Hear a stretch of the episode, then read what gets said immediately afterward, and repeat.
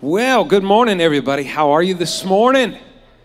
Good to see you. Happy New Year to everyone. We're glad that you're starting this year off right, worshiping Jesus. And I tell you, uh, a couple of things before I get into the message. I want to thank everyone uh, for the Christmas cards and gifts and lots of baked goods and chocolate covered things uh, that you gave to me and my family and our staff over this holiday season. We don't take that for granted, and I know we didn't get to thank everyone personally, but uh, consider this a personal thank you. We appreciate uh, you thinking of us during this holiday time and showing us your love and appreciation through the giving of gifts.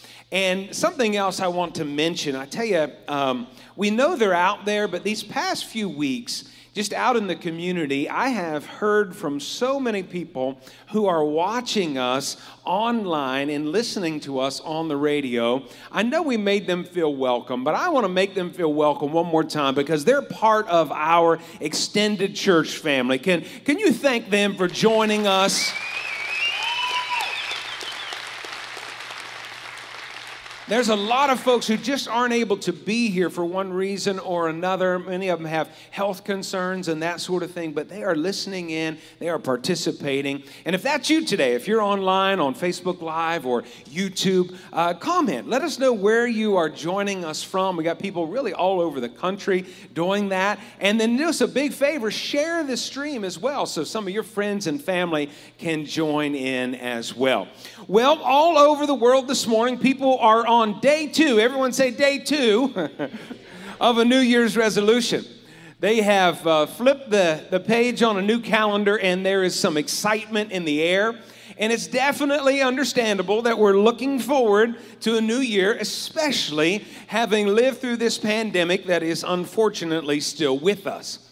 And every January, there seems to be some renewed hope in the world, looking forward to better things than we have experienced in the past. And what happens is, is this hope causes us to take a look at our lives and say, what do I want to change this year? What would I like to be different in my life this year? Many of us look in the mirror and see some things that need changing. Good morning. Uh, a lot of us look at our bank accounts and start counting our change. Come on, so that was supposed to be a joke. It's a joke because you got thank you, thank you. Many of us look at our relationships and maybe we set some goals for a relationship that we're in, a goal for our marriage, a goal for a relationship with our kids or our grandkids. There's certainly nothing wrong with setting goals or making resolutions, but we often work to achieve these things using the wrong approach. And that's precisely why most of us abandon our resolutions, according to Google, in 36 days. 30, I mean, we, you know, we are on fire right now because we are on the morning of day two, right? We are on fire right now. But 36 days in, the fire is gone for most of us. So then, let's think about this process. What's going on in here? That so many of us were well meaning people, but we, we give up so quickly on our goals. I think we're using the wrong approach. I think we're starting at the wrong starting line. We're doing what Galatians 5 24 tells us to do, but we're doing it in the wrong way. Let's look at that scripture together. Galatians 5 and verse 24, it says, And those who are Christ's have crucified the flesh with its passions and desires. Those who belong to Christ have crucified our flesh with its passions and desires. Whether we realize it or not, the world doesn't, and a lot of times the church doesn't either. Most of the things that work their way onto our list of resolutions are classified by the Bible as something called a quote, work of the flesh. A work of the flesh. Now, when the Bible uses the term the flesh, it's not so much talking about our skin and bones, but rather the desires that come with living in a fleshly body. You see, our bodies are gifts from God and they should be treated as such. Can you say amen? But our fleshly desires are things that need to be subdued, or what this passage says is crucified. Let me give you just one example of a fleshly desire. Anger would be an example of a fleshly desire. Not a righteous, you know, anger like you've seen injustice and you want to stand up against that. That's a righteous anger. But I'm talking about in West Virginia, we'd say he's mad. Like you threw something, you hit something, you hit somebody, you yelled, you cursed, or again, West Virginia, you cussed, you just you just lost it. You just had a fit. How many ever just had a fit? You're talking for your spouse. No, we all have, right? That's that's a work of the flesh. Y'all, we, this is a new year, and you know what my, my, my prayer for this new year was? No more flies. and right here on my iPad is just a fly. And he's just hanging out. He's just hanging out.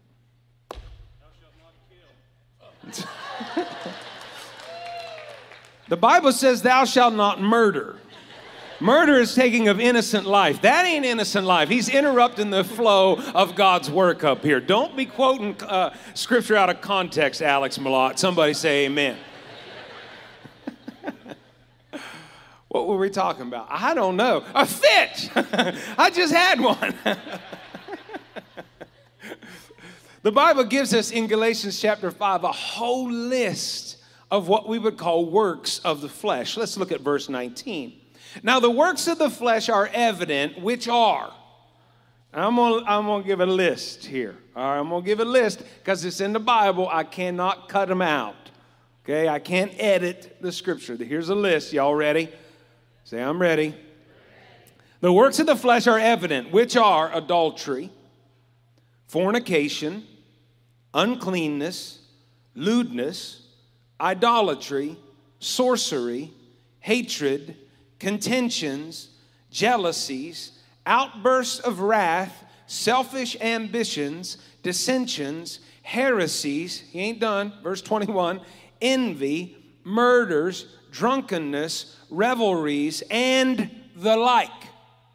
So, just in case your thing, your work of the flesh, didn't make it into the list, Paul ends it up with this big, and he's just like, and thing, anything like this are works of the flesh. So if your thing wasn't named in here specifically, don't feel like you're off the hook. Paul says, anything like this. And now let's continue. Of which I tell you beforehand, just as I also told you in time past, that those who practice such things will not inherit the kingdom of God. Somebody say, ouch. All of those things right there in that big long list, they're works of the flesh.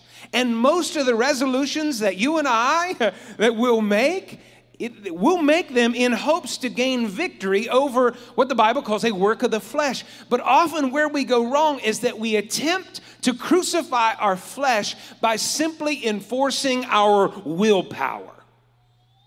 I'm not going to do this anymore.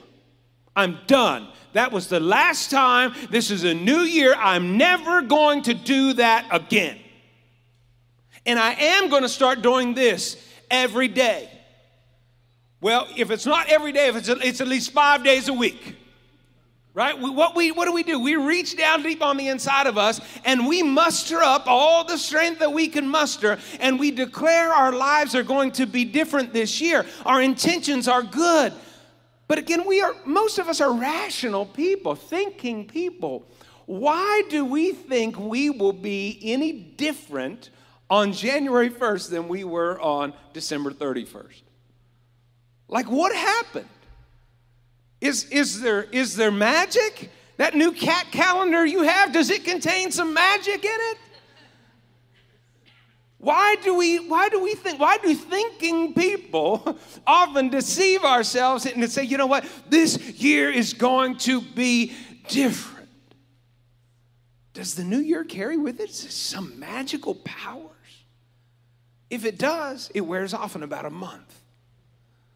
You might say, Pastor, what are you saying then? Should we enter into this new year with no goals, no hopes, no dreams? No, I'm not saying that at all. In fact, this morning, I want to challenge our church and anyone who's listening to prayerfully consider how are you going to invest your life in this next year? You know, we're all going to invest in something over the next 364 days.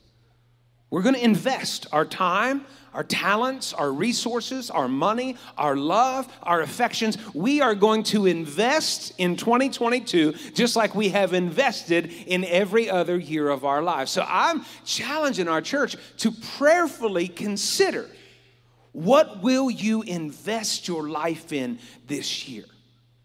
But instead of planning to make your changes by using sheer willpower, which fails in 36 days, I want to challenge you to instead focus on changing from the inside out. How do we do that? It's here in book, book of Galatians. Look at verse 22.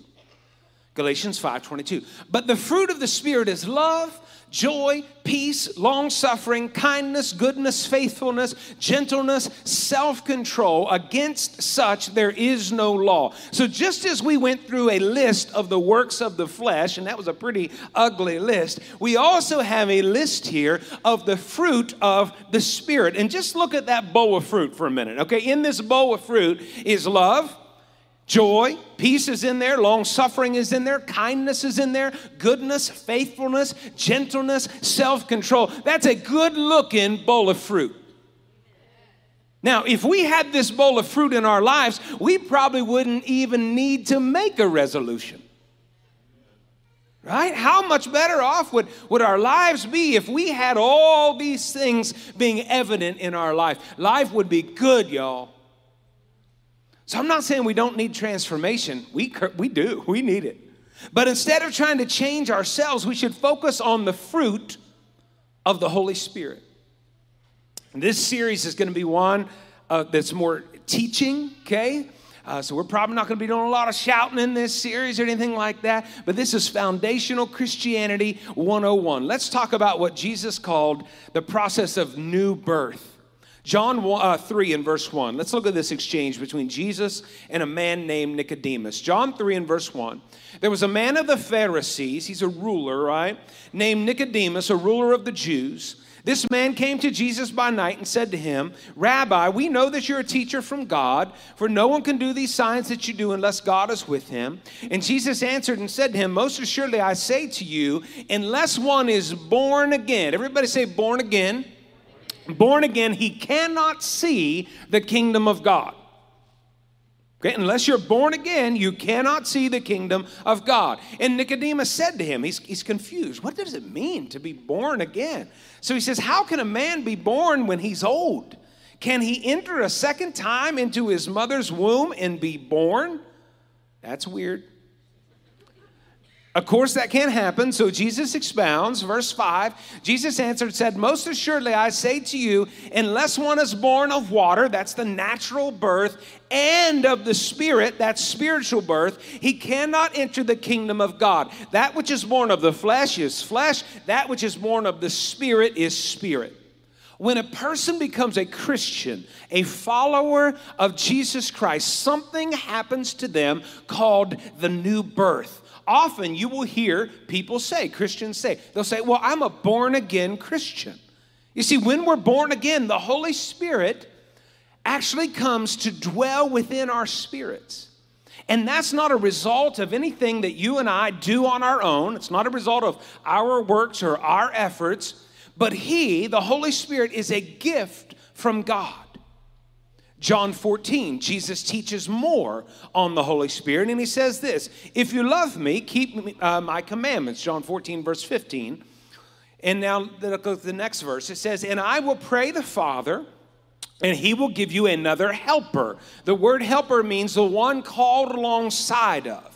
So the Holy Spirit is the one called alongside of us that he may abide with you forever. Verse 17, the Spirit of truth, whom the world cannot receive because it neither sees him nor knows him, but you know him, for he dwells with you. He's not just with us, he goes on to say, and will be in you.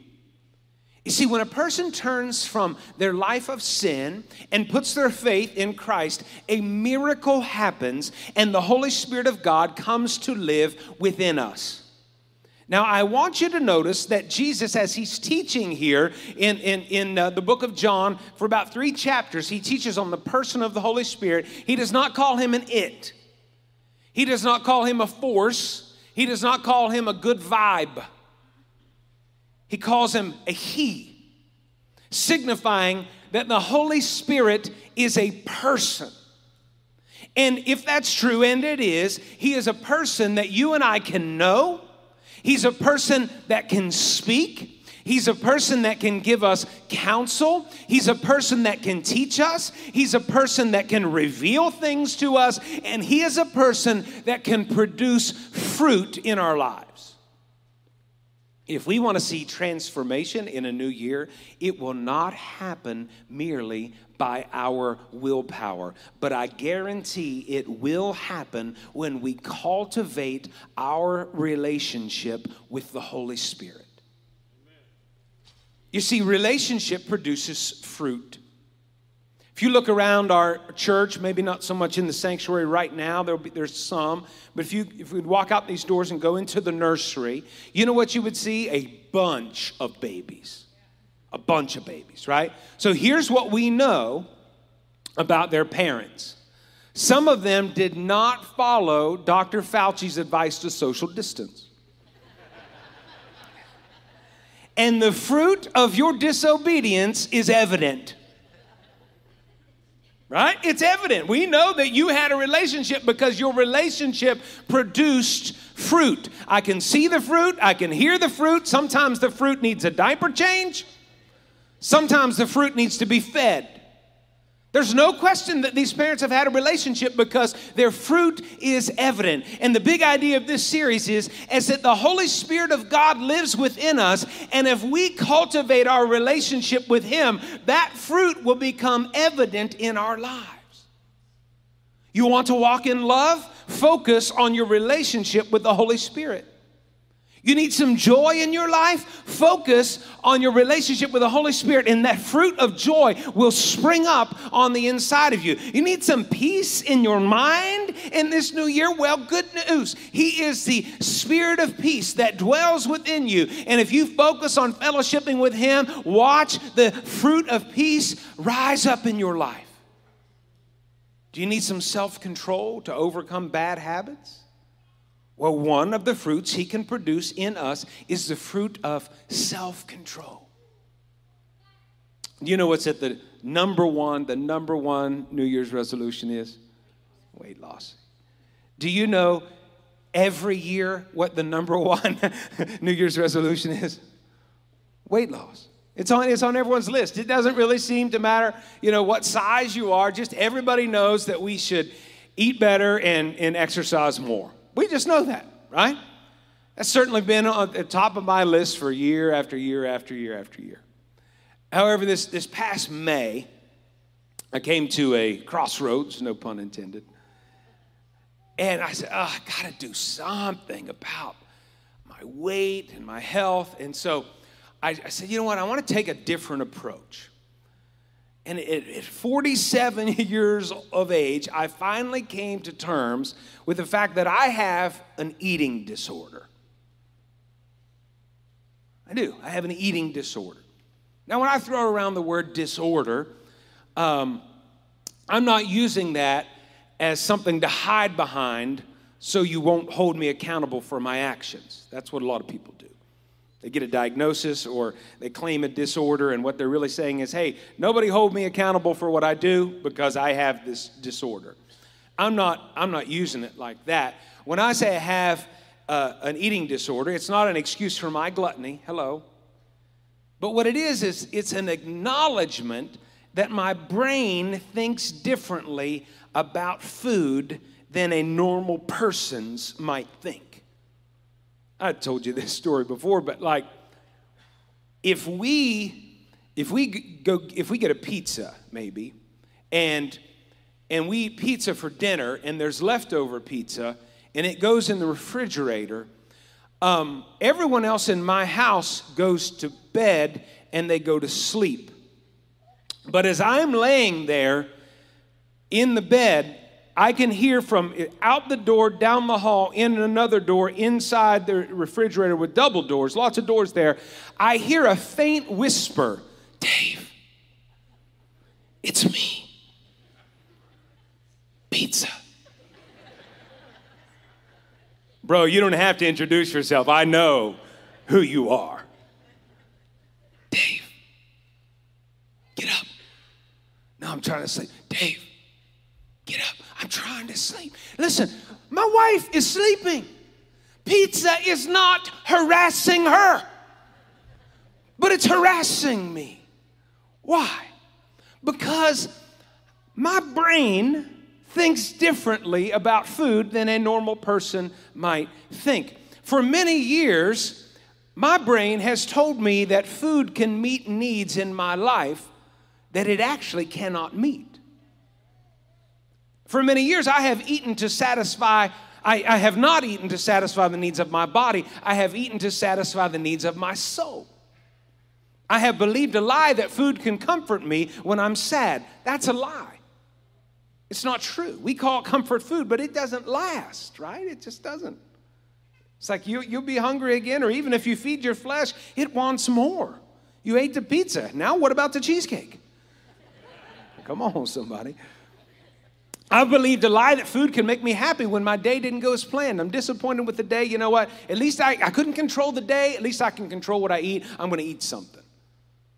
But, but that's a lie. It's, it's not true. It's not, it's not going to help anything in here.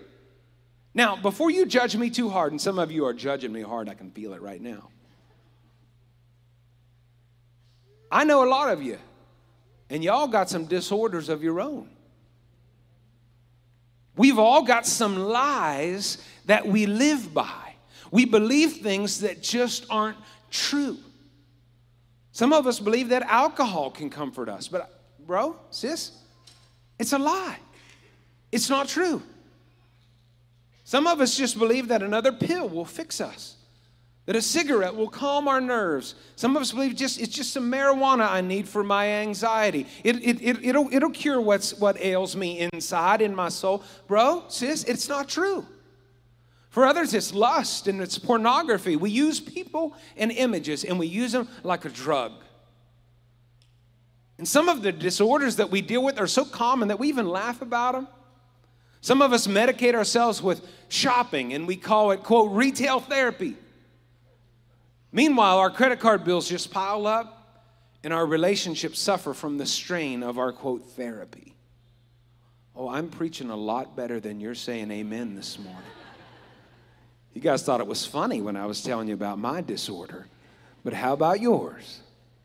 So, you know what I've done this past year, well, since May? I have cried out to the Lord. I said, Lord, I've tried to beat this work of my flesh so many times in my life. I've tried programs and supplements, and I've learned to read nutrition labels and count calories. I've done all that stuff, but God, this time I need a different approach. This time I'm going to focus on fruit, not bananas or kiwi. I'm going to focus on the fruit that only you can produce in me. I need self control. And only God can produce that in me. So, for the past eight months, almost every time I think about eating, I've been saying, Holy Spirit, change the way I think about food. Holy Spirit, change my heart, change my mind. I don't want to live by lies anymore. Produce your fruit in me. Now, again, your, your thing may not be my thing. But whatever you're hoping for in this new year, whatever part of your life that needs to look more like Jesus, I just want to encourage you to invite the person of the Holy Spirit to produce his fruit in you. It's not, it's not up to us to produce our own fruit, but it's up to us to cooperate with the fruit he's producing in us. Does that make sense? Wave, wave at me if that makes sense. Okay? If you were to, if you had an apple tree in your yard, you're not going to go out in your yard and see your tree straining to produce apples. Trees don't strain, right? They don't. God has set up systems of nourishment for them. And if they, if, if they cooperate with those systems, then they will produce fruit. So, what I'm saying is, the person of the Holy Spirit, if you're a born again believer today, the person of the Holy Spirit lives on the inside of you. And when He wants to give you your, uh, your, give your soul a drink of living water, don't reject the water. When He wants to give you the fruit of peace, don't reject the peace. When He wants to give you the fruit of self control, don't choose sin, choose fruit. Somebody say, choose fruit. Church, if we want to transform our lives in this new year, we cannot reject the work that God wants to do in us. So, whatever your resolution is, whatever your, I know some of us say, well, Pastor, I don't make resolutions. I know, but you got some hopes, you got some dreams, you got some goals, and if you don't, I feel bad for you. You ought to have something to look forward to. Somebody say, Amen. So there's nothing wrong with having some hope and some anticipation going into this new year. But here's what I'm asking you reframe that thing through your relationship with the indwelling person of the Holy Spirit. Jesus called him our helper. He called him our counselor. He called him our comforter. He called him our teacher. Let's not shun him, let's not reject him, but let's submit our will to his and watch him produce fruit in our lives. Can you say amen?